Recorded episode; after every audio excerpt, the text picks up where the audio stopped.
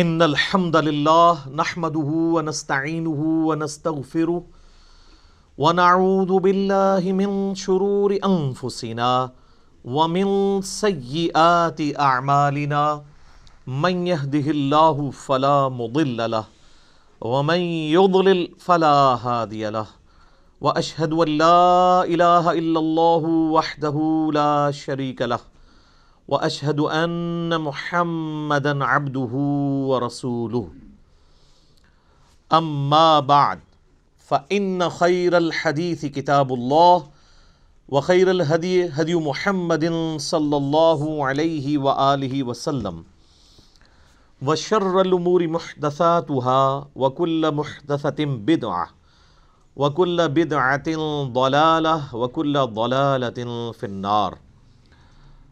اعوذ باللہ السمیع العلیم من الشیطان الرجیم من حمزہ ونفخہ ونفثہ بسم اللہ الرحمن الرحیم۔ رب اشرح لی صدری ویسر لی امری واحلل عقدۃ من لسانی یفقہوا قولی۔ بسم اللہ الرحمن الرحیم۔ ان اللہ وملائکتہ یصلون علی النبی یا ایہا الذین آمنوا صلوا علیہ وسلموا تسلیما۔ اللہم صلی علی محمد وعلی آل محمد کما صلیت علی ابراہیم وعلی آل ابراہیم انک حمید مجید۔ اللہم بارک علی محمد وعلی آل محمد کما بارکت علی ابراہیم وعلی آل ابراہیم انک حمید مجید۔ اللہم ربنا آتنا فی الدنیا حسنة وفی الآخرة حسنة وقنا عذاب النار۔ ربنا آتنا من لدنک رحمة وهیئ لنا من امرنا رشدا۔ لا الہ الا انت سبحانک انی کنت من الظالمین۔ حسبنا اللہ ونعم الوکیل۔ یا حی یا قیوم برحمتک استغیث ولا حول ولا قوة الا باللہ العلی العظیم۔ آمین۔ الحمدللہ آج 15 دسمبر 2019 کو سنڈے کے دن قرآن کلاس نمبر 8 نمبر میں ہم اللہ کے فضل سے سورۃ البقرہ کا آغاز کرنے جا رہے ہیں۔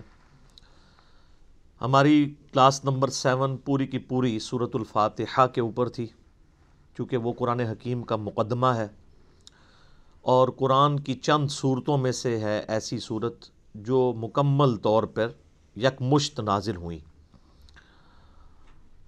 سورۃ الفاتحہ جو ہے وہ نزول کے اعتبار سے تو مکی صورت ہے، لیکن پورے قرآن کا مقدمہ ہے۔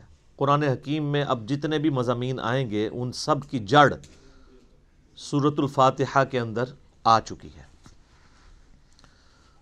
سورۃ الفاتحہ کے کنزیکٹو بعد اللہ تعالیٰ نے سورۃ البقرہ کو مصحف کی ترتیب میں رکھا ہے، اگرچہ یہ ترتیب نزولی کے اعتبار سے مدنی صورت ہے، لیکن مصحف کی ترتیب میں یہ اگر سورۃ الفاتحہ کو قرآن کا مقدمہ مانا جائے تو پہلی صورت قرآن پاک کی سورۃ البقرہ ہے۔ اپنے حجم کے اعتبار سے سب سے بڑی صورت ہے قرآن حکیم کی ہے، اور مضامین کی گہرائی کے اعتبار سے بھی اگر کوئی شخص سورۃ البقرہ مکمل کور کر لے تو اسے آلموسٹ پوری کے پورے قرآن پاک کی ڈاکٹرن کلیئر ہو جائے گی، اور ظاہر ہے یہ آلموسٹ 2.5 پاروں پہ پھیلی ہوئی صورت ہے۔ آپ کو پتہ ہے کہ قرآن حکیم میں 2/3 قرآن جو ہے وہ مکی ہے اور 1/3 قرآن جو ہے وہ مدنی ہے۔ اس 1/3 قرآن میں سے بھی 2/3 حصہ وہ پہلے آلموسٹ 6.5 پارے ہیں جو 4 صورتیں ہیں مدنی۔ سورہ فاتحہ تو مکی ہے، وہ مقدمہ ہے، اس کے بعد سورہ البقرہ، سورہ آل عمران، سورۃ النساء اور سورۃ المائدہ، یہ کنزیکٹو 4 مدنی صورتیں ہیں اور یہ 6.5 پاروں کے اوپر پھیلی ہوئی ہیں۔ حالانکہ یہ ترتیب نزول کے اعتبار سے بعد کی صورتیں ہیں، بلکہ سورۃ المائدہ میں تو کچھ آیات ایسی ہیں جو بالکل اینڈ پہ نازل ہوئی ہیں۔ یہ 4 صورتیں نبی صلی اللہ علیہ وآلہ وسلم کی جو شریعت ہے اس کو آلموسٹ کور کرتی ہیں، پلس آپ علیہ السلام سے جو پہلے اگلی امتیں گزر چکی ہیں جیوز اور کرسچنز ان کے جو ایشوز تھے، انہوں نے جو غلطیاں کیں اور اس کی وجہ سے اللہ تعالیٰ کے عذاب کا کوڑا ان پر پڑا، اور الٹیمیٹلی اللہ تعالیٰ نے یہ ڈیسائیڈ کیا کہ اب نئی امت کھڑی کی جائے گی، اور وہ امتیں جو ہزاروں سال سے اللہ تعالیٰ کی طرف سے اس منصب پہ فائز تھی ان کو معزول کیا جائے گا، اور اسی کے سمبل کے طور پہ پھر تحویل قبلہ بھی ہوئی کہ اب امت بھی نئی کھڑی کی ہے تو اب قبلہ بھی یروشلم کی بجائے خانہ کعبہ ہوگا جو ابراہیمی قبلہ تھا۔ میرا اس پہ بھی ایک کلپ چڑھا ہوا ہے کہ خانہ کعبہ یہ قبلہ اول بھی خانہ کعبہ ہے اور قبلہ آخر بھی خانہ کعبہ ہے، بیت المقدس یا یروشلم یہ درمیانی قبلہ ہے، کچھ عرصے کے لیے بیچ میں رہا۔ بہرحال وہ انشاءاللہ جب سورۃ البقرہ میں آیات آئیں گی تو ہم انہیں ڈیٹیل کے ساتھ ڈسکس کریں گے۔ ابھی تو چونکہ میں تعارف کے اوپر بات کر رہا ہوں، تو یہ جو چار صورتیں ہیں یہ بھی جوڑوں کی شکل میں ہیں۔ پہلا جوڑا سورہ البقرہ اور سورہ آل عمران کا ہے۔ سورہ البقرہ مینلی جیوز کے ساتھ، یہودیوں کے ساتھ ڈیل کرتی ہے، اور سورہ آل عمران کرسچنز کے ساتھ، چونکہ وہ بھی اہل کتاب بھی ایک جوڑا تھا تو اس جوڑے کو اس اعتبار سے ایڈریس کیا گیا۔ اس سے اگلی جو دو صورتیں ہیں سورہ النساء اور سورۃ المائدہ، اس میں بھی اہل کتاب سے بھی اور مشرقین عرب سے بھی، اور ساتھ ہی ساتھ جو جیوز اور کرسچنز میں جو خرابیاں تھیں ان کو بھی ایڈریس کیا گیا ہے، اور پلس اللہ تعالیٰ نے جو پرانی شریعت تھی اس کے کچھ احکامات اسی طریقے سے پروسیڈ کروائے اور کچھ احکامات نئے نازل فرمائے شریعت محمدیہ صلی اللہ علیہ وآلہ وسلم کے اعتبار سے۔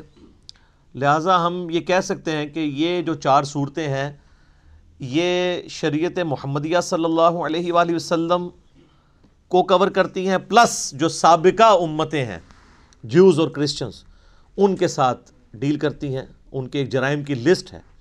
اور یہی حکمت ہے اس کے اندر کہ یہ صورتیں آغاز میں اس لیے رکھی گئیں تاکہ چونکہ اکثر مسلمان نسلی ہونے تھے، تو نسلاً جو مسلمان ہیں جن کے ماں باپ مسلمان ہیں جب وہ قرآن پڑھیں تو ان کو یہ پتہ چلے کہ اس امت سے پہلے بھی اللہ کی لاڈلی امتیں گزری ہیں، لیکن جب انہوں نے وقت کے پیغمبر کی دعوت کو پس پش ڈال دیا، کتابوں کو پس پش ڈال دیا، تو اللہ تعالیٰ نے پھر ان کا یہ لحاظ نہیں کیا کہ یہ لاڈلی امتیں ہیں، ان میں 3 کتابیں نازل ہوئی ہیں، تورات، زبور، انجیل، اور سینکڑوں صحائف نازل ہوئے ہیں اور ہزاروں پیغمبر آئے ہیں۔ اللہ تعالیٰ نے انہیں معزول کر کے نئی امت کھڑی کر دی۔ تو اگر تم بھی ویسا ہی کرو گے تو تمہارے ساتھ بھی ویسا ہی ہوگا۔ اور اس پہ جو سورۃ البقرہ کے پہلے 4 رکوع تو چونکہ قرآن حکیم کی پوری دعوت کا خلاصہ ہے، اور اس کے بعد جو اگلے 9 رکوع ہیں وہ بنی اسرائیل کے اوپر اللہ تعالیٰ نے فرد جرم عائد کی ہے، ان کی یعنی جو جرائم ہیں ان کو بیان کیا ہے۔ پھر اس کے بعد 7 یونیورسل ٹروتھ، ہر جرم کے بعد ایک آفاقی حقیقت اللہ نے بیان کی ہے کہ یہ میرا رول ہے، جب کوئی یوں کرے گا میں اس کے ساتھ ایسا ہی کروں گا۔ وہ 7 یونیورسل ٹروتھ بھی انشاءاللہ سورۃ البقرہ کے اندر آئیں گے۔ لیکن یہ جو پہلے 4 رکوع ہیں یہ پورے قرآن کی دعوت کا خلاصہ ہے۔ پہلے 4 رکوع اگر کور کریں گے تو پھر آپ کو ساری کی ساری اس کتاب کا جو اسلوب ہے، یہ کس طریقے سے گفتگو کرتی ہے، وہ سمجھ آ جائے گا۔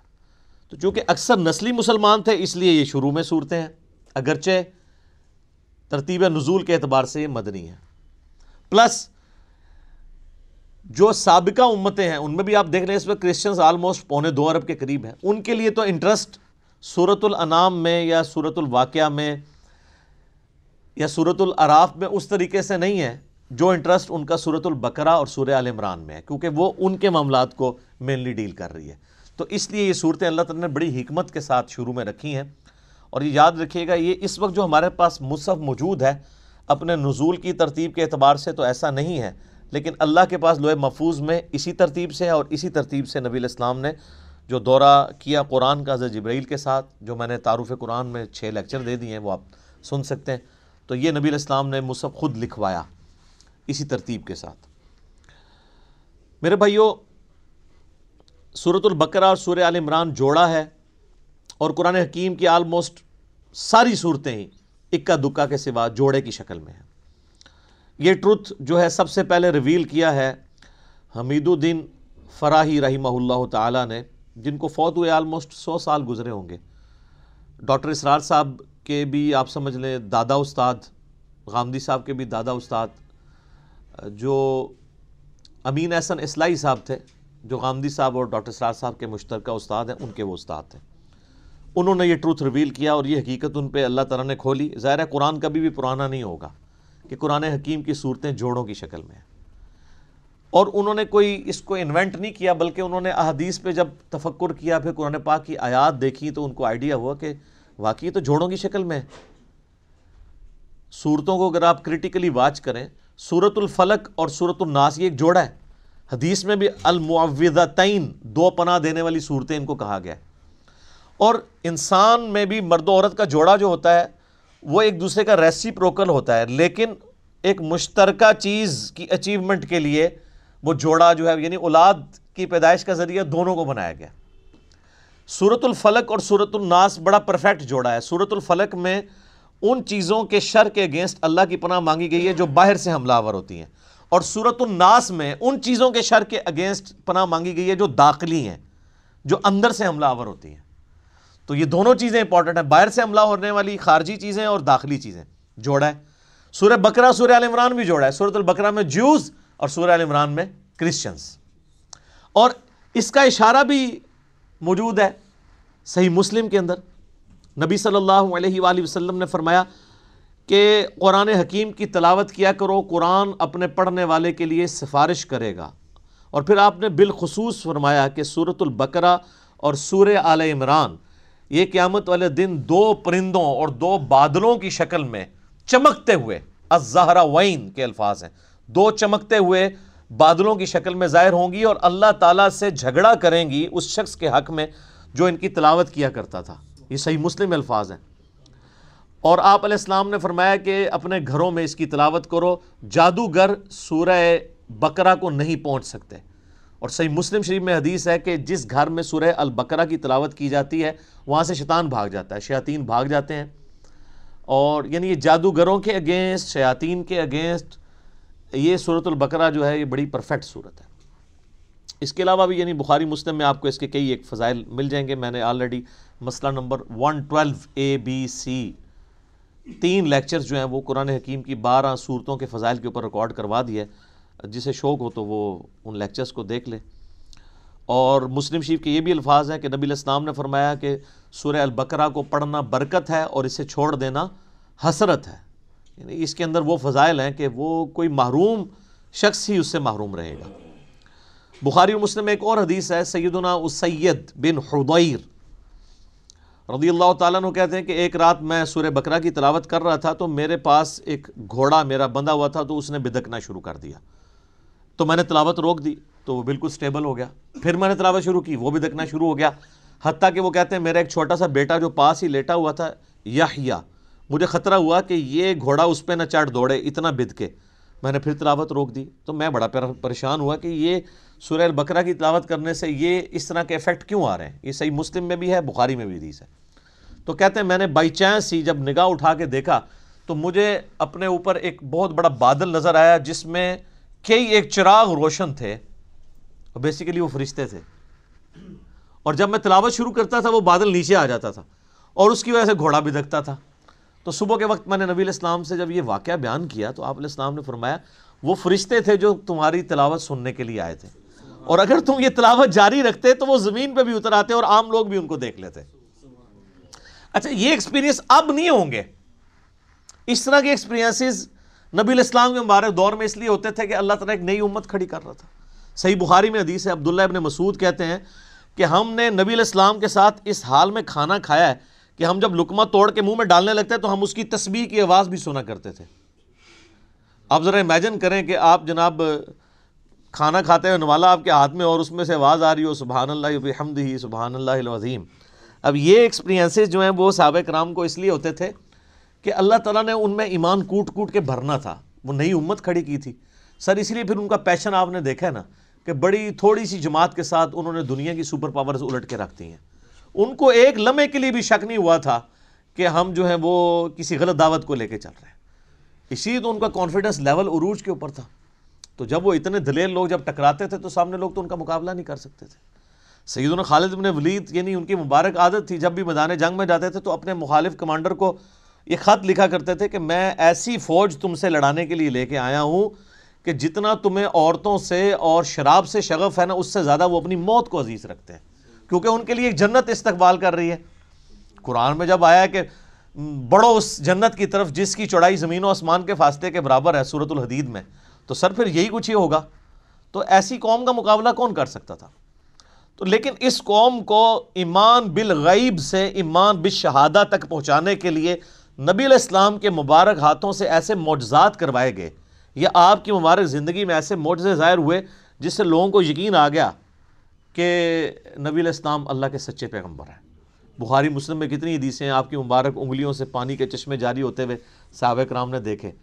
اب اگر کوئی شخص پانی کے چشمے انگلیوں سے جاری ہوتے ہوئے دیکھ لے اور ایک پیالے میں مبارک ہاتھ رکھنے سے, بخاری مسلم کے الفاظ ہیں, جابر بن عبداللہ کہتے ہیں کہ 1500 صحابہ نے وضو کیا, جانوروں کو پانی پلایا اور سٹور کر لیا, اور اللہ کی قسم وہ پانی اتنا تھا کہ ہم 1,00,000 بھی ہوتے نا تو پانی زیادہ تھا. اس وقت بہرحال ہم 1500 تھے. اب اس طرح کے بے شمار یعنی ایکسپیرینسز, میں نے اس کے اوپر پورا لیکچر دیا ہے, مسئلہ نمبر 131 ABCD, نبی علیہ السلام کے معجزات کے اوپر. اس کے بعد پھر کرامات, استدراج, علوین, یہ ساری چیزیں کیا ہیں, ان کو میں نے ڈسکس کیا. تو اس طرح کے ایکسپیرینسز اس وقت ہو جایا کرتے تھے. پھر صحیح مسلم کے اندر ایک حدیث ہے کہ قرآن حکیم کی جو آیت اعظم ہے, آپ علیہ السلام نے ابی ابن کعب سے پوچھا کہ بتاؤ قرآن کی سب سے عظمت والی آیت کون سی ہے؟ تو انہوں نے کہا اللہ لا الہ الا هو الحی القیوم. نبی علیہ السلام اتنے خوش ہوئے کہ آپ نے اپنا مبارک ہاتھ ان کے سینے پہ مارتے ہوئے کہا کہ ابو منذر, تمہارا علم مبارک ہو, یعنی بڑی آبزرویشن ہے تمہاری کہ تم نے قرآن حکیم کی سب سے عظیم ترین آیت کو, یعنی نبی علیہ السلام کے بتائے بغیر انہوں نے آبزرو کر لیا کہ یہ آیت ہے. پھر وہ بخاری میں, وہ بھی سورۃ البقرہ میں ہے, آیت الکرسی, آیت نمبر 255 ہے سورۃ البقرہ کی. پھر بخاری میں وہ بڑی لمبی حدیث ہے جو انسانی شکل میں آ کے شیطان جو ہے وہ مال غنیمت کہہ لیں, بیت المال کی جو حفاظت کے لیے حضرت ابو ہریرہ کو نبی علیہ السلام نے جو ہے وہ رکھا ہوا تھا, تو رات کے وقت وہ شیطان انسانی شکل میں آتا تھا. الٹیمیٹلی جب وہ پکڑا گیا تو اس نے پھر حضرت ابو ہریرہ کو ایک رشوت کے طور پہ آپ کہہ لیں, مدنی رشوت, اور الیاس قادری صاحب اس طرح کی چیزوں کو استعمال کرتے ہیں نا, تو ایک چھٹکارے کے لیے اس نے کہا میں تمہیں ایک وظیفہ بتاتا ہوں, مجھے چھوڑ دو تم. ان کا میں تو نبی علیہ السلام کے پاس پیش کروں گا تمہیں. ان کو نہیں پتہ تھا یہ شیطان ہے, انسانی شکل میں آیا تھا, کیونکہ اس ٹائم علم غیب نہیں ہوتا تھا, یہ تو بزرگوں کو بعد میں پتہ چل جاتا ہے نا. تو حضرت ابو ہریرہ کو تو علم غیب کوئی نہیں تھا. اب نبی علیہ السلام کے پاس جب آپ نے فرمایا تمہیں پتہ ہے یہ 3 راتوں سے جو تمہارا مہمان بنا ہوا تھا نا چوری کرنے کے لیے, جو بیت المال کی آیا تھا, وہ شیطان تھا. البتہ جو اس نے جاتے ہوئے یہ بات کی نا کہ قرآن حکیم میں ایک آیت ایسی ہے کہ اگر تم رات کو بسترے پہ جاتے وقت تلاوت کر لو تو صبح تک اللہ تعالیٰ تمہاری حفاظت پہ ایک فرشتہ مامور کر لے گا. تو وہ ہے تو جھوٹا تھا, اس نے بات سچی کی ہے. تو اس سے ایک اصولی بات پتہ چل گئی کہ اگر کوئی جھوٹا شخص بھی صحیح بات کرے نا تو بات کو لینا چاہیے, بندے کو چھوڑ دینا چاہیے. یہاں حالت یہ ہے کہ کوئی بندہ جو ہے وہ بات کرتا ہے تو کہتے ہیں اس کی داڑھی پوری نہیں ہے تو ہم اس کی بات نہیں مانیں گے, یہ ہمارے فرقے کا نہیں ہے ہم اس کی بات نہیں مانیں گے. اور یہ دیکھو بات کیا کر رہا ہے, یہ نہ دیکھو بات کون کر رہا ہے. یہ نبی علیہ السلام نے ہمیں تعلیم دی ہے, اور مولویوں کی کامیابی کا راز یہی ہے کہ وہ اس حدیث کے اوپر عمل نہیں کرنے دیتے. وہ فوراً ڈکلیئر کرتے ہیں یہ تو بدعتی ہے, یہ تو گمراہ ہے, یہ رافضی ہے, یہ ناسبی ہے, یہ خارجی ہے, یہ بد مذہب ہے, اس سے بچنا ہے. تو سب سے بڑا بد مذہب اس روئے عرض پہ اگر کوئی ہو سکتا ہے تو شیطان ہی ہو سکتا ہے نا, اور کنفرم جہنمی اگر کوئی ہو سکتا ہے تو شیطان ہے. تو نبی علیہ السلام فرمایا ہے جھوٹا ہے, بات سچی کی ہے. تو شیطان اگر سچی بات کرے تو لے لیں. تو اگر آپ ہمیں شیطان ہی سمجھتے ہیں تو تب بھی آپ بات دیکھیں. اب وہ بات آپ کے خلاف ہے تو یہ اسی طریقے سے ہے کہ انگریز آپ کو آ کے کہے کہ جی سورہ بقرہ کی آیت نمبر 279 میں اللہ تعالیٰ نے ڈکلیئر کیا ہے اس شخص کو, اللہ اور اس کے رسول کی جنگ ہے اس کے خلاف جو سود کھاتا ہے. آپ کہیں جی چونکہ تو انگریز ہے اس لیے میں یہ بات نہیں مانتا. تو وہ آپ انگریز کا انکار کر رہے ہوں گے یا قرآن کا؟ قرآن کا. تو آپ کو یہ دیکھنا ہے کہ کتاب و سنت کی دلیل اس نے کیا پیش کی ہے, کیونکہ اگر آپ یہ قدغن لگا دیں گے تو پھر سر جو آپ اپنی پبلک پہ قدغن لگا رہے ہیں نا, تو لگانے والوں کو بھی گمراہ ڈکلیئر کیا ہوا ہے دوسرے فرقے والوں نے, پھر وہ بھی بالکل ٹھیک ہے. بریلوی پھر بالکل ٹھیک ہے کہ اہل حدیث کی بات نہیں سننی چاہیے, کیونکہ اہل حدیث جو کہہ رہے ہیں کہ بریلویوں کی بات نہیں سننی چاہیے. پھر سنی بالکل ٹھیک ہے کہ شیعہ کی بات نہیں سننی چاہیے, کیونکہ شیعہ بھی کہہ رہے ہیں کہ سنیوں کی بات نہیں سننی چاہیے. تو اس حمام میں سارے کے سارے ہی ننگے ہیں. تو آیت اعظم قرآن حکیم کی صحیح مسلم کی حدیث کے تحت آیت الکرسی وہ بھی سورۃ البقرہ کا حصہ ہے. پھر صحیح مسلم میں ایک حدیث ہے, حضرت جبرائیل علیہ السلام نبی علیہ السلام کے پاس بیٹھے ہوئے تھے, تو اچانک آواز سنی انہوں نے, تو آسمان کی طرف سر اٹھایا تو کہا یا رسول اللہ صلی اللہ علیہ وآلہ وسلم, آج آسمان کا وہ دروازہ کھلا ہے جو آج سے پہلے نہیں کھلا, اور اس آسمان سے ایک فرشتہ نازل ہوا ہے جو یہ میرے پاس کھڑا ہے, آپ کو سلام عرض کر رہا ہے, اور یہ اللہ کی طرف سے خاص خبر لے کے آیا ہے. تو پھر اس نے بتایا کہ اللہ تعالیٰ کی طرف سے آپ کو دو نوروں کی بشارت ہو جو آپ سے پہلے کسی پیغمبر کو نہیں دیے گئے. نمبر 1 سورۃ الفاتحہ, اور نمبر 2 سورۃ البقرہ کی آخری 2 آیات, آمن الرسول بما انزل الیہ من ربہ والمؤمنون. اور صحیح بخاری اور مسلم دونوں میں حدیث ہے کہ جو یہ رات کے وقت سورہ البقرہ کی آخری 2 آیات پڑھ لے گا تو اس میں جو کچھ اس نے اپنے رب سے مانگا ہے اس کو عطا کر دیا جائے گا. وہ تجدید ایمان ہے, ٹھیک ہے, اس میں سب کچھ ایمانیات ہیں, پھر دعائیں ہیں اللہ سے. اسی لیے ہم نے اپنے صبح شام کے اذکار کارڈ بلو کارڈ کے اوپر یہ وظیفے کے طور پہ لکھا ہوا ہے. بہت لمبے وظائف نہیں کر سکتا, کم از کم سورہ بقرہ کی آخری 2 آیات زبانی یاد کر لے, اور پڑھتے رہیں گے تو زبانی یاد ہو جائیں گی. تو وہ بھی سورہ بقرہ کے یعنی فضائل کے اندر ہی وہ ساری کی ساری چیزیں آتی ہیں. باقی اس پہ بولا جائے تو یہ وقت یعنی کافی زیادہ درکار ہے. بنیادی گفتگو کرنا اس لیے ضروری ہوتی ہے, بعض کے لیے انٹرسٹ کا باعث ہوتا ہے, جس طرح بعض لوگوں کے لیے یہ بڑا انٹرسٹ ہوتا ہے کہ یہ سورت مکی ہے یا مدنی ہے. تو یہ بھی کوئی پیٹرن نہیں ہے, کئی صورتیں ہیں جن میں اختلاف ہے مکی اور مدنی ہونے پہ, کئی پہ ڈیفینیٹلی ہے. جس طرح کہ اب یہ سورہ بقرہ یہ ڈیفینیٹلی مدنی صورت ہے, پھر اس میں ایسی آیات بھی آئیں گی جو مدینہ شریف سے تعلق رکھنے والے واقعات ہیں. ٹھیک ہے, صورت کے اسلوب کو سمجھنے کے لیے اگر کوئی انٹرسٹ کے طور پہ چاہتا ہے, بہرحال اس سے کوئی فرق نہیں پڑتا وہ مکی ہے مدنی ہے, اصل چیز ہے قرآن کا کانٹیکسٹ قرآن کے اندر کلیئر ہے. تو آپ یہ دیکھیں, اب اپنے اپنے مصحف کھول لیں آپ. سورۃ البقرہ جو ہے مدنی صورت ہے اور اس میں 286 آیات ہیں. اعوذ باللہ من الشیطان الرجیم, بسم اللہ الرحمن الرحیم. الف لام میم, اس کو ایسے ہی پڑھنا ہوتا ہے, الف لام میم نہیں ہے, یہ وہ اردو میں ہے, عربی میں سے ایسے ہی پڑھنا ہوگا. 3 سے 5 الف تک کھینچنا ہوگا, لام کو بھی اور میم کو بھی. اور لام اور میم چونکہ اس کا جنکشن ہے تو میم کے اوپر تشدید بھی ہے, غنہ بھی ہو رہا ہوگا اس اعتبار سے کہ میم کی آواز. تو یہ حروف مقطعات ہیں, اس کے اوپر بڑے لوگوں نے طب آزمائی کی ہے, بڑی کوششیں کی ہیں, سنیوں میں بھی شیعہ کے اندر بھی. ہمارے قریبی دوست ہیں شیعہ عالم دین ہیں ثاقب اکبر صاحب, جو ملی یکجہتی کونسل کے سیکٹری بھی ہیں, انہوں نے ایک پوری کتاب لکھی ہے حروف مقطعات کے اوپر. انہوں نے سارے اقوال جو اہل سنت کے ہاں بھی تھے اہل تشیع کے ہاں بھی تھے ان سب کے سب اقوال کو جمع کیا ہے. الٹیمیٹلی رزلٹ یہ ہے کہ یہ اللہ اور اس کے نبی علیہ السلام کے درمیان جو ہے کوڈ ورڈز ہیں, اور کچھ الفاظ کو تو ہم قرآن حکیم کی روح سے ان کا مطلب بھی جان سکتے ہیں. اور عربی میں اس وقت عربی لنگوسٹک کے اندر مستعمل تھا اس طرح کے کوڈ ورڈز یوز کرنا, تو اس لیے کبھی بھی مشرکین عرب نے اس کے اوپر اعتراض نہیں کیا کہ یہ اس کا مطلب بتایا جائے ہمیں, کیونکہ ان کے بھی کوڈ ورڈز چلتے تھے, کچھ کا بتا بھی دیا گیا. جس طرح کہ جو سورہ نون ہے,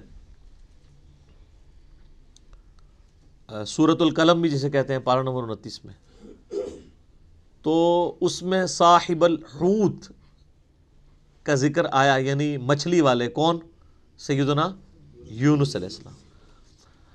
اور سورہ الانبیاء میں حضرت یونس کا نام ہے ذنون, نون والا, جیسے ہم کہتے ہیں نا ذل جلال یا ذل جلال, آلت رفع میں پڑھا جائے گا ذل جلال, جلال والا اللہ کا نام ہے. تو وہاں پہ ذنون, نون والا, تو نون والا کون, وہ سورہ القلم میں, اس میں آغاز ہی کس سے ہوتا ہے, نون والقلم وما یسترون. تو اس پہ تو اجماع امت ہے کہ وہاں نون سے مراد مچھلی ہے. اور عرب میں اس طرح کے کوڈ ورڈز یوز ہوتے تھے. مثلاً یہ جو توئیں ہیں نا, یہ سانپ کے لیے سمبل کے طور پہ استعمال ہوتا تھا. اس کی شکل بھی آلموسٹ دیکھ لینا, کوبرا سانپ اگر ایسے کھڑا ہو اور یوں اس کی دم ہو, تو یہ سمبل استعمال ہوتا تھا عرب میں. اور آپ مزے کی بات دیکھیں کہ جتنی صورتوں میں حضرت موسیٰ علیہ السلام کے واقعات آئے نا, سورۃ القصص ہے, سورہ طٰہٰ ہے, طٰہٰ بھی توئیں سے سٹارٹ ہو رہی ہے. اسی طریقے سے سورۃ القصص, طٰ, سین, سب میں طٰ آپ کو نظر آئے گی. تو اس اعتبار سے کسی حد تک آئیڈیا, لیکن چونکہ یہ انٹرسٹ کی چیزیں ہیں, اس سے کوئی قرآن پاک کی تعلیمات میں فرق نہیں پڑتا. سورہ ال عمران کی آیت نمبر 7 ہے کہ محکمات ہیں اور متشابہات ہیں. محکمات جو ہیں وہ کتاب کی اصل ہیں, ان کے اوپر توجہ دو, اور جو متشابہات ہیں ان کا معاملہ چھوڑ دو, ان کے اوپر ایمان لے کے آؤ. بس اللہ کے حضور دعا کرتے ہیں اہل ایمان, ربنا لا تزغ قلوبنا بعد اذ ہدیتنا وہب لنا من لدنک رحمہ انک انت الوہاب, آمین. تو اسی طریقے سے یعنی بڑے بڑے لوگوں نے, یعنی اہل تشیع جو ہیں وہ ذاکرین, علماء نہیں یہ حرکت کرتے. ذاکرین الف لام میم سے آل محمد مراد لیتے ہیں. اور اسی طریقے سے بعض جو اہل علم ہیں شیعہ اور سنیوں کے ہاں, وہ کہتے ہیں الف جو ہے یہ اللہ کے لیے ہے, اور جو میم ہے یہ محمد کے لیے ہے, اور لام جو ہے وہ جبرائیل کی جو لام ہے نا اینڈ پہ. اور وہ کہتے ہیں یہ چیز یعنی اسٹیبلش تھی کہ جب کوئی کسی کی طرف خط لکھتا تھا نا, تو اس کے کوڈ ورڈ کے طور پہ جو لکھنے والا ہے اس کے نام کا بھی پہلا حرف لیا جاتا تھا, اور جس کی طرف لکھا جاتا ہے اس کے نام کا بھی پہلا حرف لیا جاتا تھا, اور جو بیچ میں میسنجر ہوتا تھا لے کے جانے والا, اس کے نام کا آخری حرف ہوتا تھا. تو وہ بالکل فٹ ان بیٹھتا ہے, اللہ کا پہلا حرف الف اور محمد کا پہلا حرف میم صلی اللہ علیہ وآلہ وسلم, اور جبرائیل کا آخری حرف لام. تو یہ بڑے لوگوں نے اس کے اوپر کام کیا. ایون امام نے تیمیہ نے بھی اس کے اوپر کافی طب آزمائی کی ہے, بڑے لوگوں نے کیا ہے. تو اتنی گفتگو کافی ہے میرا خیال ہے. اصل تو میسج کو سمجھنے کی ضرورت ہے. ذالک الکتاب لا ریب فیہ, یہ وہ کتاب ہے جس میں شک کی کوئی جگہ نہیں ہے. دیکھیں کتنے جاہ و جلال کے ساتھ کتاب اوپن ہو رہی ہے. کانفیڈنس لیول آپ کتاب کا دیکھیں. کتاب سٹارٹ ہو رہی ہے کہ بھئی یہ کتاب جو آپ پڑھنے جا رہے ہو کوئی شک نہیں. کوئی شک کیوں نہیں؟ اس کی وجہ یہ کہ اس کتاب کے اندر جو کانفیڈنس اور جو سچائیاں بیان ہوئی ہیں نا, وہ اپنا آپ منوا لیتی ہیں. اور اس میں یہ بھی امپلائڈ تھا کہ جو سابقہ امتیں ہیں نا, جیوز اور کرسچنز, ان کو اس میں کوئی شک نہیں ہے. جس طرح کہ سورہ الانعام میں آتا ہے کہ نبی علیہ السلام کو ایسے پہچانتے ہیں جس طرح اپنے بیٹوں کو. اور سورۃ الاعراف میں آتا ہے کہ یہ اس نبی کو, نبی امی کو اپنے اندر پا رہے ہیں جس کی صفات وہ تورات اور انجیل کے اندر پڑھتے تھے. یعنی یہ کتاب کوئی شک نہیں ہے کہ یہ وہی کتاب ہے. مراد یہ کہ یہ وہی کتاب ہے جس کی پروفیسیز تورات اور انجیل کے اندر موجود تھی. کوئی شک نہیں ہے. ان معنوں میں بھی بے شک یہ وہی کتاب ہے جس کا تمہیں انتظار تھا, اور ان معنوں میں بھی کہ یہ اللہ کی طرف سے نازل ہوئی ہے, اس میں کوئی کنٹراڈکشن نہیں ہے, یہ اللہ کی کتاب ہے. دونوں اعتبار سے یہ شک سے پاک ہے, جو سورہ النساء کی آیت نمبر 82 میں بھی آگے چل کے آئے گا کہ اگر قرآن کسی اور کی طرف سے آتا اللہ کے سوا تو تم اس میں بڑا اختلاف کثیر پاتے. یعنی اس کی آیات آپس میں ٹکرا رہی ہوتی, ایک مضمون کچھ اور کہہ رہا ہوتا, دوسرا اس کے بالکل اپوزٹ. تو اتنی موٹی کتاب بغیر ٹکراؤ کے یہ اللہ کا کلام ہے. اور پھر اس کا جو کانفیڈنس لیول ہے نا, یہ کئی لوگوں کو بڑا اپیل کرتا ہے. یہ عبدالرحیم گرین جو ہے نا, مسلمان ہوئے ہیں نا, جو اس وقت انگلینڈ کے اندر بہت بڑے ایک مسلمان سکالر ہیں, وہ ایسا بندہ ہے کہ یعنی اس وقت جتنے لوگ مسلمان ہوئے ہیں نا بڑے ہائی ٹیر پہ لوگ, ان میں اس طرح کا بندہ کوئی نہیں ہے. یوسف ایسٹس اگر ہیں تو یوسف ایسٹس جو تھے امریکن یعنی پروٹیسٹنٹ ایک پریسٹ تھے, وہ مسلمان ہوئے ہیں. لیکن یہ جو عبدالرحیم گرین ہے نا, اس نے دنیا کے سارے مذاہب پریکٹیکلی پھرے ہیں. یہ 4 سال تک بدھسٹ بھی رہے ہیں, کرسچن بھی رہے ہیں, سارے مذاہب پھر کے اینڈ پہ یہ اسلام کی طرف آئے ہیں. آپ ان کی لائف سٹوری بھی انگلش میں رکھی ہوئی ہے جو انہوں نے سنائی ہے.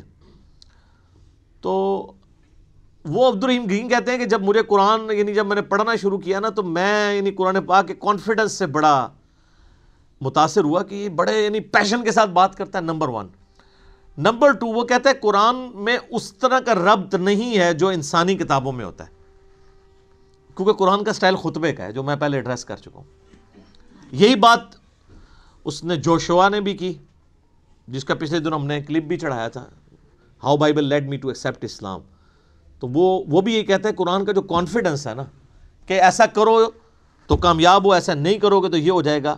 آپ یقین کریں دنیا میں سخت سے سخت طبیعت والے بندے کی کوئی کتاب اٹھائیں نا, اس میں آپ کو وہ اعتماد اور وہ پیشن نظر نہیں آئے گا جو کتاب اللہ کے اندر آپ کو نظر آتا ہے. یہ خدا, الہ, مالک, رب ہی اپنی مخلوق سے اس طریقے سے بات کر سکتا ہے. انسان جتنا مرضی بڑا ہو جائے وہ اس طریقے سے گفتگو کر ہی نہیں سکتا, چاہے بھی تو نہیں کر سکتا. یہ اس کتاب کے اندر زور ہے. لا ریب فیہ ھدی للمتقین. اگر فی ہی کو آپ آگے ملا لیں, لا ریب پہ آپ وقف کر لیں, تو پھر یہ معنی بنے گا کوئی شک کی جگہ نہیں ہے.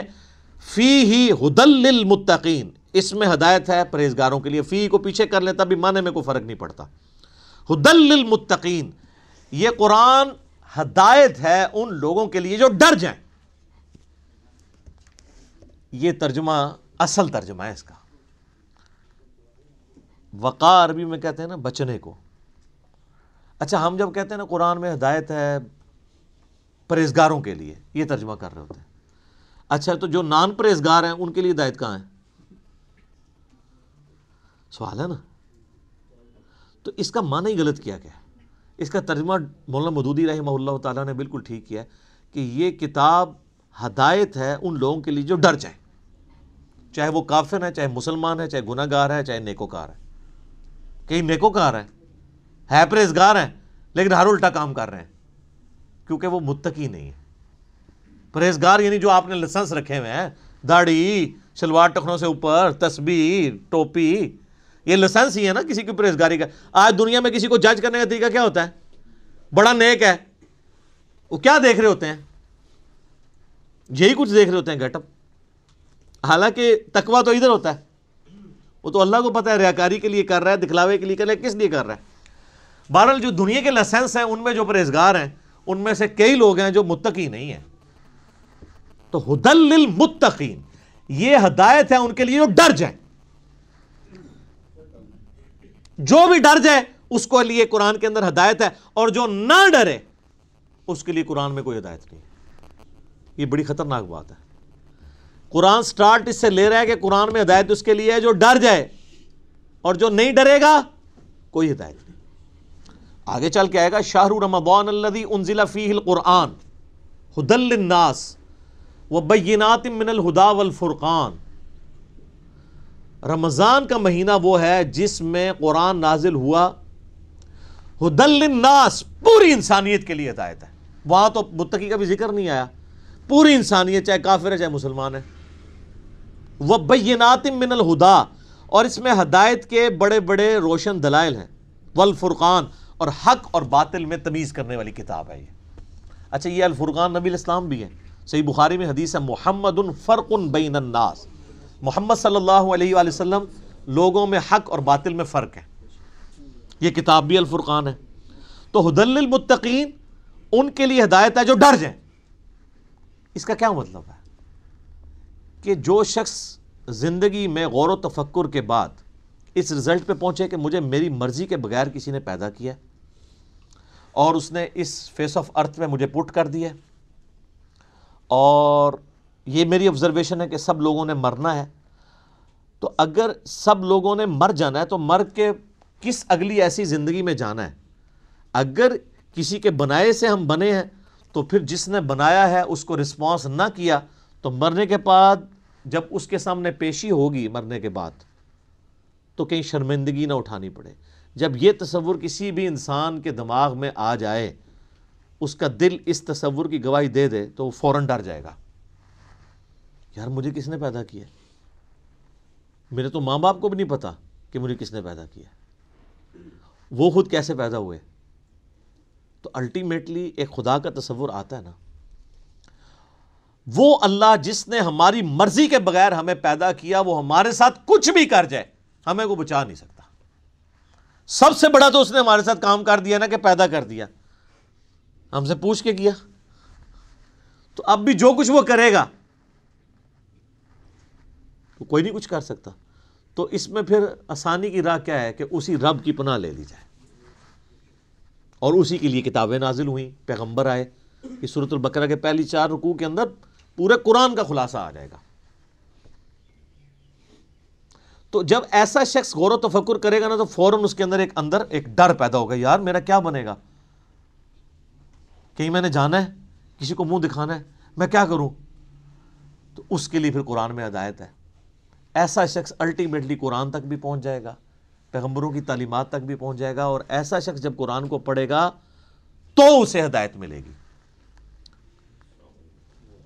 فذکر بالقرآن من یخاف وعید, اے نبی علیہ السلام قرآن سے اسے نصیحت کریں جو اللہ کی دھمکی سے ڈر جائے.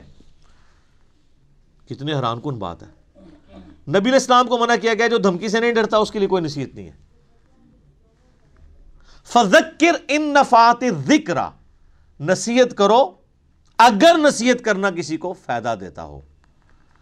سیذکر من یخشی, نصیحت اس کو کریں جو ڈرتا ہے. وَيَتَجَنَّبُهَا الْأَشْقَى, اور جو شکی ہو چکا ہے, بدبخت ہو چکا ہے, ڈرنے کے لیے تیار نہیں, چھوڑ دیں. الَّذِي يَصْلَى النَّارَ الْكُبْرَى, اس کا علاج یہ کہ ہم اسے بڑی آگ پہ پیش کریں گے. ثم لا يموت فيها ولا يحيى, پھر وہ نہ وہاں پر زندوں میں ہوگا نہ مردوں میں. قد افلح من تزكى, بے شک کامیاب وہ ہوا جس نے اپنے نفس کا تزکیہ کر لیا, پاکیزگی کی روش اختیار کر لی.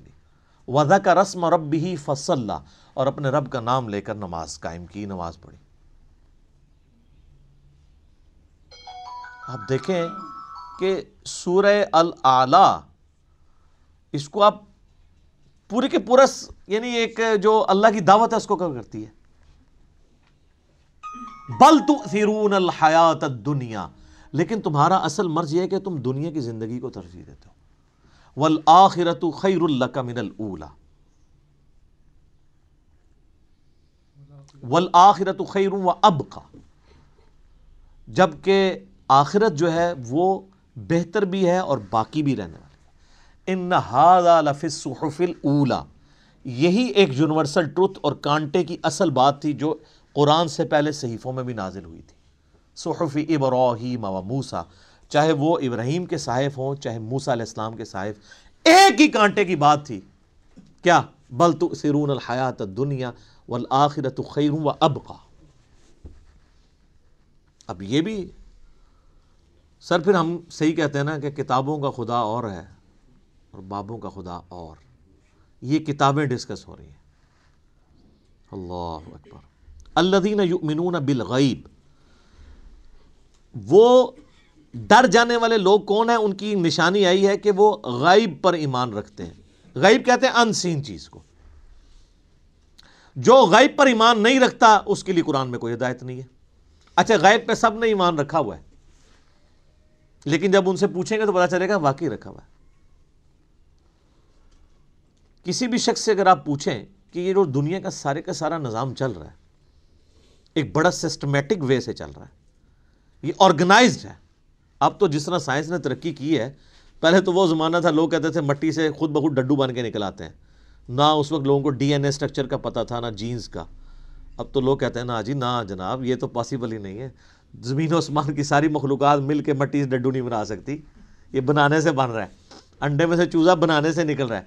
تو یہ اتنے آرگنائز چیز ہے. وہ کہتے ہیں نہیں جی کوئی ایک سپریم بینگ یا کوئی سپر نیچرل ایجنسی ہے جس نے ہر چیز کو ایک ٹریک کے اوپر چڑھایا ہوا ہے کہ ایک بیج بوتے ہیں 6 ارب گنا بڑا درخت بن جاتا ہے, اس بیج کے اندر جو زندگی ہے پھر اس کے اندر کس طریقے سے وہ پرفارم کرتا ہے, پتے پھر پھول نکلتے ہیں پھر پھل بنتا ہے, پانی کے ذریعے کیا کچھ ہو رہا ہے.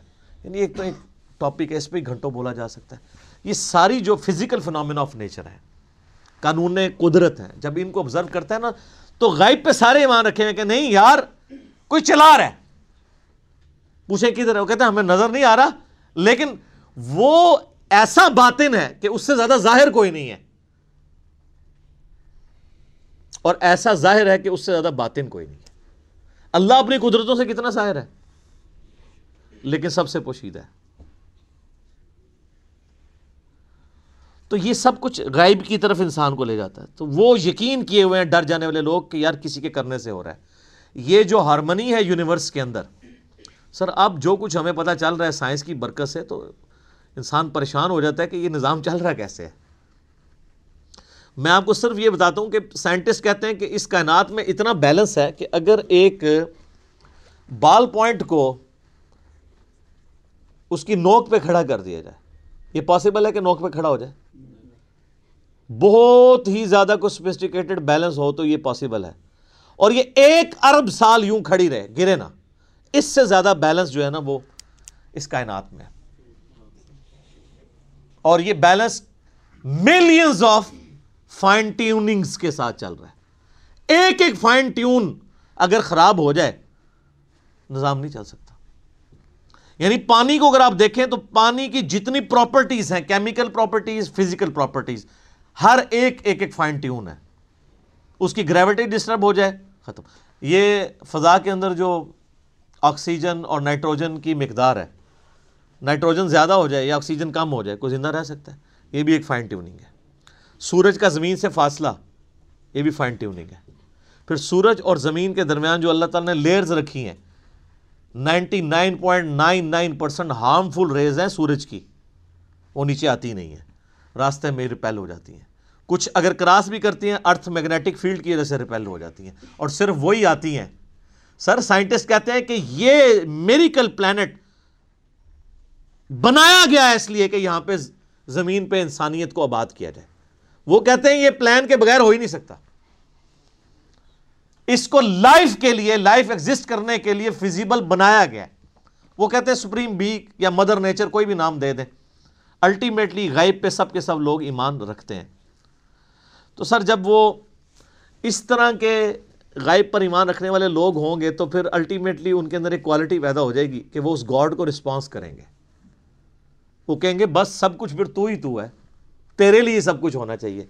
تو وہ اگلی بات ہے، وَيُقِيمُونَ الصَّلَاةَ، نماز قائم رکھتے ہیں. پھر وہ نماز پڑھتے نہیں ہیں، نماز پڑھنے والے بہت ہیں، قائم رکھنے والے بہت تھوڑے ہیں. یعنی نماز کا پھر حق ادا کرتے ہیں. ایک تو اس میں ظاہر ہے سب سے بہتر چیز وہی ہے، یعنی پاکیزگی کا اعتبار سے اور پھر پروٹوکول سے نماز پڑھنا. پھر اس کے بعد نماز پڑھنے کے بعد جب آپ حقوق العباد کے معاملات میں آئیں گے تو آپ واقعی جس خدا کو آپ نماز کے اندر مانے ہوئے تھے، نماز کے باہر بھی اسی خدا سے ڈرتے ہوئے آپ ہیرا پھیری نہیں کریں گے، ڈنڈی نہیں ماریں گے، رشتہ داروں کے حقوق نہیں دبائیں گے، ماں باپ کے ساتھ بد اخلاقی نہیں کریں گے، بیوی بچوں کے حقوق نہیں سلب کریں گے، کسی کی جائیداد نہیں ہتھیائیں گے، کسی کو دھوکہ نہیں دیں گے، دودھ میں پانی نہیں ملائیں گے، حرام خوری نہیں کریں گے. یہ سب کی سب چیزیں نماز قائم کروا رہی ہوں گی آپ سے. تو نماز قائم کرتے ہیں. اور یہ جو الصلاۃ ہے نا جی، اس کا ترجمہ ویسے انگلش میں لوگ پریئر کر دیتے ہیں. پریئر اپروپریٹ ٹرانسلیشن بن ہی نہیں سکتی الصلاۃ کی. اردو میں ہم یا فارسی میں نماز کہتے ہیں. الصلاۃ بیسیکلی ورشپ ہے. ہم اللہ کی پریئر نہیں کرتے ہیں، ورشپ بھی کرتے ہیں پلس پریئر. نماز پریئر تو ہوتی ہے دعائیں، جس طرح کرسچنز آپ دیکھیں اپنے گرجوں میں جا کے میوزک کے ساتھ بھی دعائیں کر رہے ہوتے ہیں. وہ صرف پریئر ہے، وہ نماز نہیں پڑھ رہے ہوتے. ہم نماز پڑھتے ہیں صلاح، جس میں پریئر بھی ہوتی ہے، اور ورشپ. ورشپ ہوتی ہے کہ آپ جس کو اپنا الہ مانے میں اس کے سامنے پوسچرز بناتے ہیں.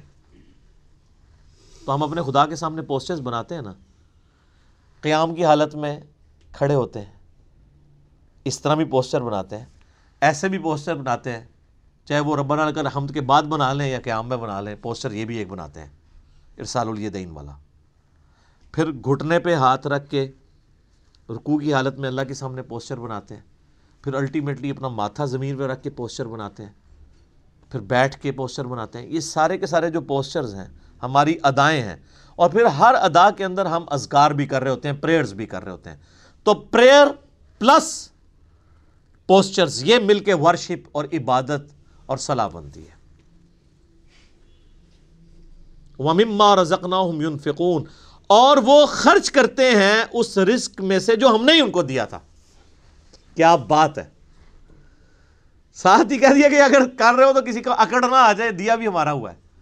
اور اس میں یہ چیز بھی امپلائڈ ہے کہ جو شخص گاڈ کانشیسنس رکھے گا، تقوی رکھتا ہوگا نا، وہ جیب ضرور ڈھیلی کرے گا. انسان جیب وہیں ڈھیلی کرتا ہے، پیسہ وہیں پہ خرچ کرتا ہے جہاں اس کا کوئی مفاد ہو. اب جس کا یہ یقین ہی نہیں ہے کہ اللہ تعالیٰ نے مجھے یہ مال خرچ کیا ہوا واپس لوٹانا ہے 700 گنا یا اس سے بھی بڑھ کے قیامت والے دن، وہ تو نہیں جیب ڈھیلی کرے گا۔ تو قرآن میں آیا کہ اپنے دیے ہوئے مال میں سے جو اللہ نے تمہیں دیا ہے خرچ کرو، لیکن ہم لوگ لوگوں کے دیے ہوئے مال میں سے خرچ نہیں کرتے، اپنے اوپر لگاتے ہیں۔ یہ کچھ ہو رہا ہے، کتنے لوگ ہیں۔ ایک امام مسجد صاحب تھے، ان کا فون آیا ایک دفعہ اکیڈمی میں، کئی سال پہلے کی بات ہے، کہتے ہیں جی اس آیت نے میری زندگی بدلی ہے۔ کہتے ہیں میں نے جب قرآن ترجمے سے پڑھنا شروع کیا نا، تو میں جب اس آیت پہ پہنچا تو ادھر ہی میں رک گیا۔ میں نے کہا میں تو لوگوں کے دیے ہوئے مال کو اپنے اوپر خرچ کر رہا ہوں۔ تو قرآن تو کہتا ہے کہ وہ ہمارے دیے ہوئے مال میں سے اللہ کی راہ میں خرچ کرتے ہیں۔ کہتے ہیں اس دن میں نے طے کیا کہ میں نے کوئی تنخواہ نہیں لینی، فی سبیل اللہ نمازیں اور قرآن لوگوں کو پڑھانا ہے، اور جو میرا اپنا کوئی میں نے سورس آف انکم مینج کیا، میں اس میں سے نکال کے اللہ کی راہ میں دیتا ہوں۔ یہاں آپ دیکھ لیں علماء کتنی لگژریس لائف انجوائے کر رہے ہیں، اور نام لیتے ہیں جو بیت المال سے تو خلفۂ راشدین کا خلیفہ بھی وظیفہ آتا تھا۔ خلفۂ راشدین کا وظیفہ یہ آتا تھا کہ آپ جناب لینڈ روور گاڑیاں خریدیں اور 4 پیچھے وہ باڈی گارڈ بٹھائیں جو ایک وقت میں 2 کلو چھوٹا گوشت کھا جاتے ہیں۔ سر خلفۂ راشدین تو سوکھی کھانے والے تھے۔ ایک عام مہاجر کا جو وظیفہ تھا وہ خلفۂ راشدین کا لگا ہوا تھا۔ ہم نہیں کہتے امام مسجد کی تنخواہ حرام ہے، ہم کہتے ہیں پھر سبسسٹنس لیول پہ آخرت بھی لینی ہے، دوویں جانے مٹھے باہو نہ، آخرت لینی ہے تو پھر آپ کو دنیا کا کمپرومائز کرنا پڑے گا۔ سبسسٹنس لیول پہ بالکل ٹھیک ہے، ہم کبھی بھی اسے کنڈم نہیں کرتے۔ میں جو مولویوں کے چندے اور قربانی کے کھالوں کی مخالفت کرتا ہوں نا، اس سے مراد کبھی بھی میرا یہ نہیں ہے۔ میں تو شروع سے یہ کہہ رہا ہوں کہ جو دین کے لیے وقف ہیں ان کی جو فائنانس ہے وہ باقی مسلمانوں کا کام ارینج کریں۔ میں اختلاف یہ کرتا ہوں کہ اس کے اوپر یہ جدادیں جو بنا رہے ہیں اور جو لگژریس لائف گزار رہے ہیں، اسلام آباد میں ہزاروں امام مسجد آپ کو ایسے مل جائیں گے، چلیں ہزاروں میں ایگزیجریشن ہو جائے گی، سینکڑوں، کہ جو سائیکل پہ آئے تھے آج انہوں نے ہونڈا سیوک رکھی ہوئی ہے، ساتھ ڈرائیور بھی رکھے ہوئے ہیں۔ ان کی کوئی فیکٹری نہیں ہے، کوئی دکان نہیں ہے، اللہ کا فضل ہے۔ اللہ کا فضل یہ ہے کہ ایک مسجد پہ وہ قبضہ کرتے ہیں۔ وہ آپ اسلام آباد میں تو یہ حالت ہے نا، ابھی اجاڑ زمین پڑی ہوئی ہوتی ہے، سی ڈی اے سے لوکیٹ کراتے ہیں کدھر مسجد بننی ہے، وہاں جا کے وہ ایک چھوٹا سا کمرہ ہو، ہمیں بھی ترس آ رہا ہوتا ہے یار کتنی مشکل ہے۔ وہ نہ پائی بڑی وڈی انویسٹمنٹ کر رہے ہیں، دنیا کی کوئی انویسٹمنٹ کا مقابلہ نہیں کرتی۔ اجاڑ میں جا کے ایک چھوٹا سا کچا سا کمرہ بنا کے بیٹھ جاتے ہیں، ایک چھوٹا سا وضو خانہ ہوتا ہے، پرانے سے لوٹے، ایک باتھ روم، وہ بھی ٹین کا بنا ہوا۔ لیکن سر 5-6 سال جب گزرتے ہیں، وہاں پہ ایک عالیشان مسجد ہوتی ہے اور ایک بہت بہترین قسم کی رہائش ہوتی ہے، جو اگر اسلام آباد میں آپ کو لینی پڑ جائے تو 40-50 ہزار روپیہ اس رہائش کا کرایہ ہوگا، وہ اس مولوی صاحب کی فری ہوتی ہے، اور ایون اس کے اندر جو بل آ رہے ہیں وہ بھی مسجد انتظامیہ دے رہی ہوتی ہے۔ لاکھ روپے کا ایک ایوریج پیکیج وہ لے رہا ہوتا ہے، تنخواہ جو ہے وہ تو ویسے ہی ہوتی ہے نا، چونگا۔ اور اس کے علاوہ جو جمعے کی نماز کے بعد جو لوگ ویسے مٹھی میں رکھ کے چلے جاتے ہیں وہ اولادہ سے، ٹھیک ہے نا۔ تو یعنی ایک پورا ایک سسٹم ہے جو اس کے اوپر چل رہا ہے، تو ہم کہتے ہیں سبسسٹنس لیول کے اوپر لائف گزاریں، پھر آپ نام لیں خلفۂ راشدین کا۔ لیکن اچھا آپ کو واقعات تو سنائیں گے کہ حضرت عمر سے پوچھ لیا جی وہ کرتا کیسے سلوایا آپ نے، تو یہ جو واقعہ سنا رہے ہیں اسی سے وہاں کھڑے ہو کے نا، سر آپ نے یہ گاڑی کہاں سے لی ہے، تو اس کے وہ دہشت گرد قسم کے مریدین آپ کو پکڑ لیں گے کہ آپ کو تمیز نہیں بات کرنے کی۔ یعنی اس کا مطلب ہے یہ سیدنا عمر سے بھی بڑا اپنے آپ کو سمجھتے ہیں، دیکھیں نا۔ تو پھر ہمیں واقعات کیوں سناتے ہیں آپ اگر خود آپ عمل نہیں کرتے؟ تو اللہ کے دیے ہوئے مال میں سے اس کی راہ میں خرچ کرتے ہیں۔ بخاری مسلم میں حدیث ہے، انسان کہتا ہے میرا مال میرا مال میرا مال، اور تیرا مال تو نبی علیہ السلام فرمایا وہ ہے جو تو نے کھا لیا یا پہن کے بوسیدہ کر لیا، یا اللہ کی راہ میں خرچ کر کے قیامت والے دن کے لیے سٹور کر لیا اللہ کے ڈیوائن بینک میں، باقی تو تیرے ورثہ کا مال ہے۔ بخاری اور مسلم دونوں میں حدیث ہے کہ انسان کے 3 دوست ہیں، ایک ہی قبر میں ساتھ جاتا ہے، وہ اس کے اعمال ہیں، باقی اس کا مال اور اس کے رشتہ دار وہ باہر ہی رہ جاتے ہیں۔ تو جس نے ساتھ جانا ہے اس کے ساتھ پھر پکی یاری لگانی چاہیے نا۔ اللہ اکبر، نبی الاسلام کی حدیث ہے بخاری اور مسلم میں، نبی الاسلام نے فرمایا اے اللہ محمد اور آل محمد کو بس اتنا ہی رزق دینا کہ ان کی روح اور جسم کا رشتہ برقرار رہے۔ کیوں؟ آپ علیہ السلام زیادہ مال کو اوائڈ کرتے تھے، آپ کی فقر کی زندگی تھی اور یہ فقر ایڈاپٹیڈ تھا. اما عائشہ کہتی ہیں خیبر کے بعد تو وسعت ہو گئی تھی، لیکن حضور کی وفات تک ہماری حالت ہے. بخاری مسلم دونوں میں حدیث ہے. بعض اوقات ایک مہینہ، بعض اوقات دو، بعض اوقات 3 مہینے بھی ہمارے گھر میں چولہا نہیں جلتا تھا. 2 کالی چیزوں، کھجور اور پانی پہ گزارا ہوتا تھا، اور کھجور بھی کوئی پیٹیاں یا ٹوکرے نہیں، 2 کھجوریں صبح اور 2 شام کو بس، اور 1 میٹھا پانی کا پیالہ صبح اور 1 شام کو. یہ ٹوٹل رزق تھا. میٹھا پانی اس وقت ایک ایشو تھا، دور سے باہر کے لانا پڑتا تھا. اور اس میں مجھے بتائیں حضور کی بیویاں حضور سے شکایت نہ کرتی تو کیا کرتی، لیکن جب شکایت کی سورۃ العذاب میں اللہ تعالیٰ نے ڈانٹ پلائی، ایسی ڈانٹ پلائی کہ یہاں تک کہا کہ اے نبی ان کو کہو کہ میں تمہیں مال دے کے چھوڑ دیتا ہوں. ہائے ہائے ہائے. اور حضور آئے ہیں، بخاری مسلم کے الفاظ ہیں، کہا عائشہ جاؤ اپنے باپ سے مشورہ کرنا ہے کر لو، اللہ نے تو مجھے کہہ دیا اگر تم اس طرح ہی فقر کی زندگی گزارنا چاہتی ہو میرے ساتھ رہو، تو ادروائز میں تمہیں چھوڑ دیتا ہوں مال دے کے. انہوں نے کہا میں اللہ، اس کا رسول اور آخرت کو چاہتی ہوں. وہ قرآن میں یہ آیا تھا اگر تم اللہ، اس کے رسول اور آخرت کو چاہتی ہو تو پھر اسی طریقے سے نبی کے ساتھ گزارا کرو.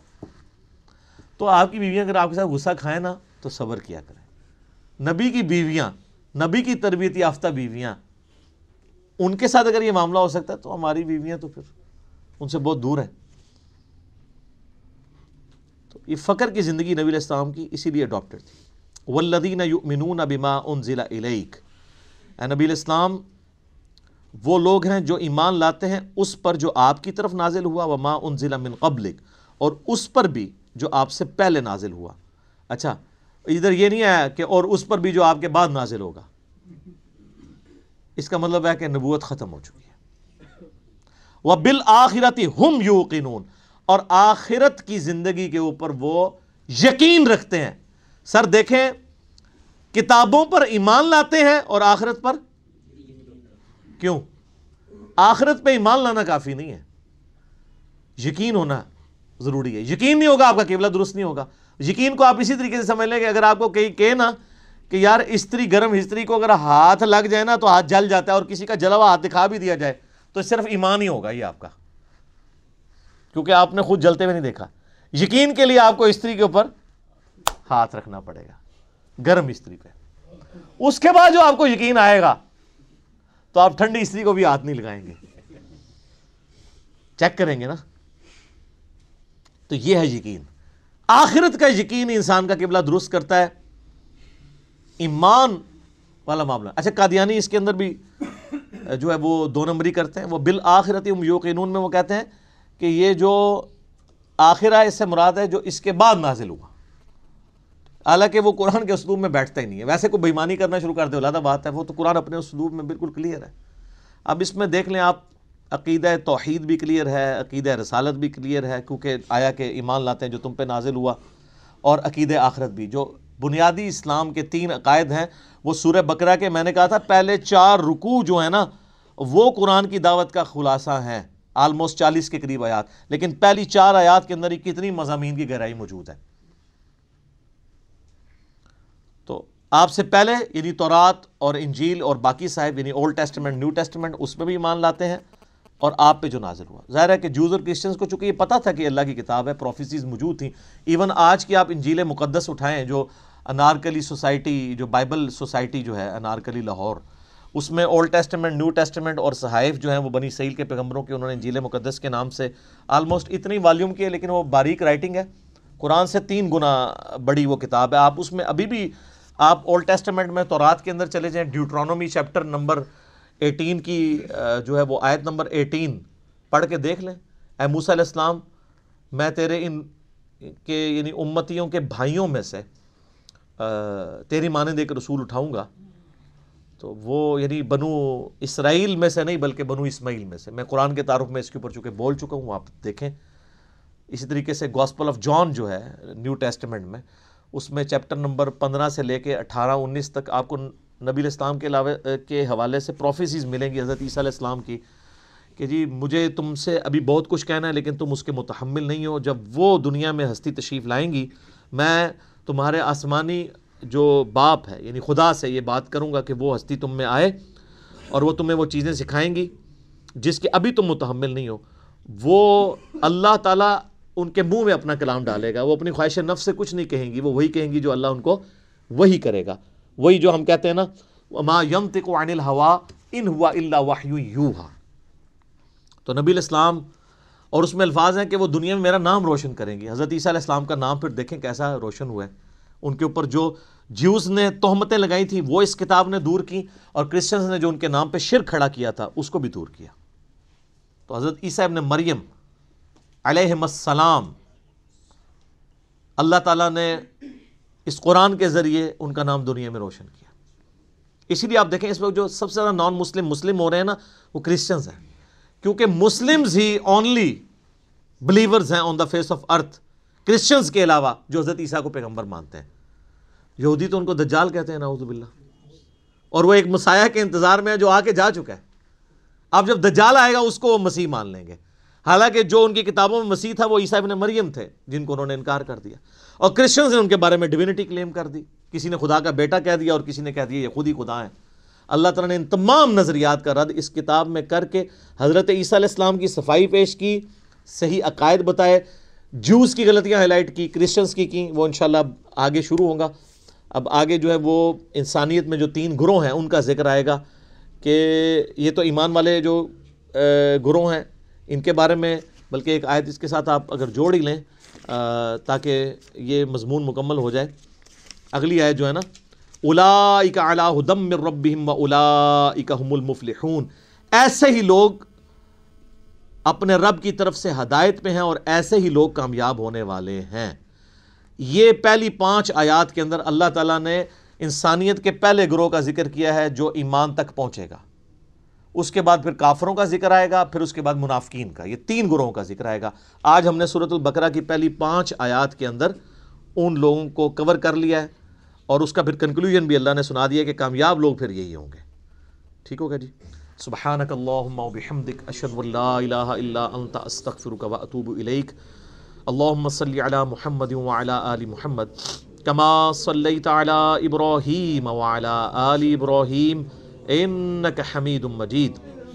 اللہم بارک علی محمد وعلی آل محمد کما بارکت علی ابراہیم وعلی آل ابراہیم انک حمید مجید۔